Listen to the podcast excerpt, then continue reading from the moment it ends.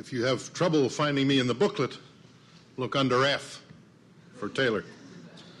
I've been twinned with Professor Friedman. In the, in the world of quarks, we call it confinement. However, even added together, uh, we only make up two thirds of last year's Nobel Prize in Physics. Henry Kendall of MIT is the other third. The proton itself now seems to be made of three quarks and some glue, two of one kind of quark, and a third one with slightly different properties. So there's a certain symmetry in having two professors from MIT and one from Stanford go to Stockholm for demonstrating that the quarks are really inside there, although they don't ever come out as individual quarks, and so they're never seen in the raw, so to speak. We three, along with our colleagues, made that demonstration in some experiments uh, on electron proton scattering at the two mile long linear accelerator at Stanford in the late 1960s and early 70s. High energy experiments were just becoming a team sport in those days, and we were members of a group of perhaps 15 physicists, supported by many times that number of engineers and technicians who set up and operated the accelerator and the experiment for us. Now, high energy physicists who actually come from a tradition of independence and competitiveness that would make a New York businessman blush had to learn to cooperate in such groups in order to do this kind of physics. And it was not always easy, but our collaboration, fortunately, was based on old friendships that withstood the strain and even lasted beyond the collaboration. So we were quite successful in that regard.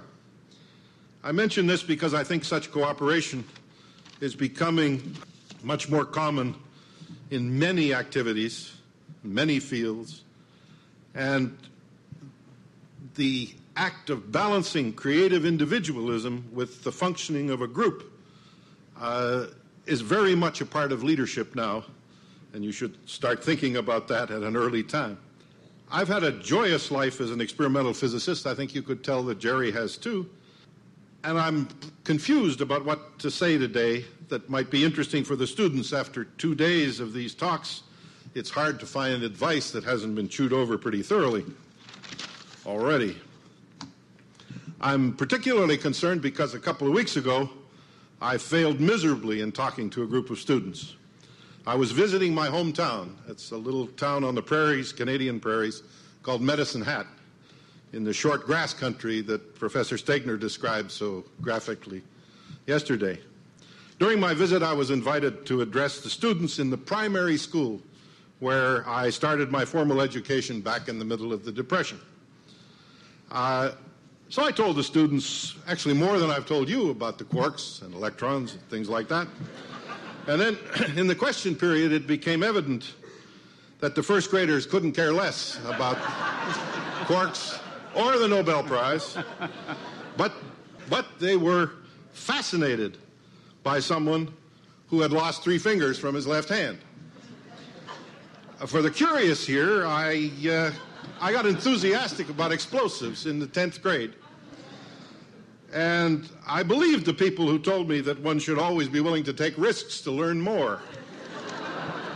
I was too young to know that only those who successfully handle the risks are asked to give advice.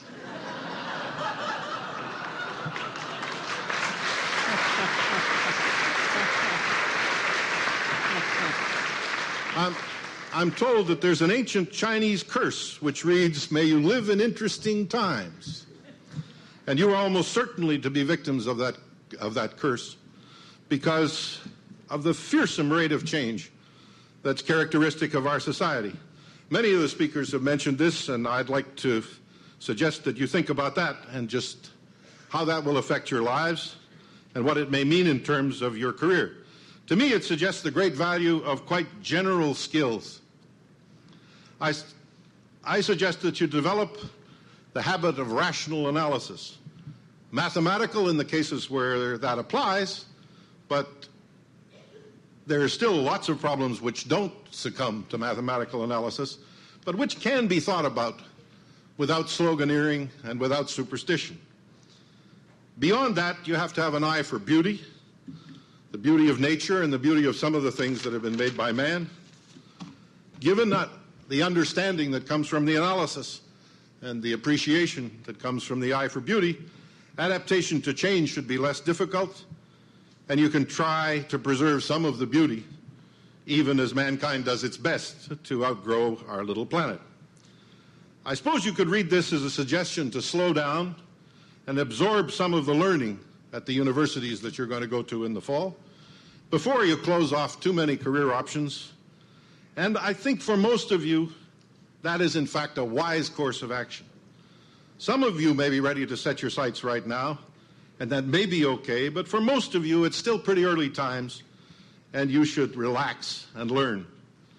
There may be some of you that are intimidated by the inner certainty that some of the speakers have displayed yesterday and today. Uh, it's been intimidating for me to see people with that much drive. I, I have never had uh, that. Just wanting to know has been more than enough for me. And uh, I think uh, I think you should not worry if you don't find yourself uh, ready to make a commitment on a career for the rest of your life uh, at the present time, in, at the present stage in your, in your life. The most important thing in anybody's life is, of course, to arrange to be lucky.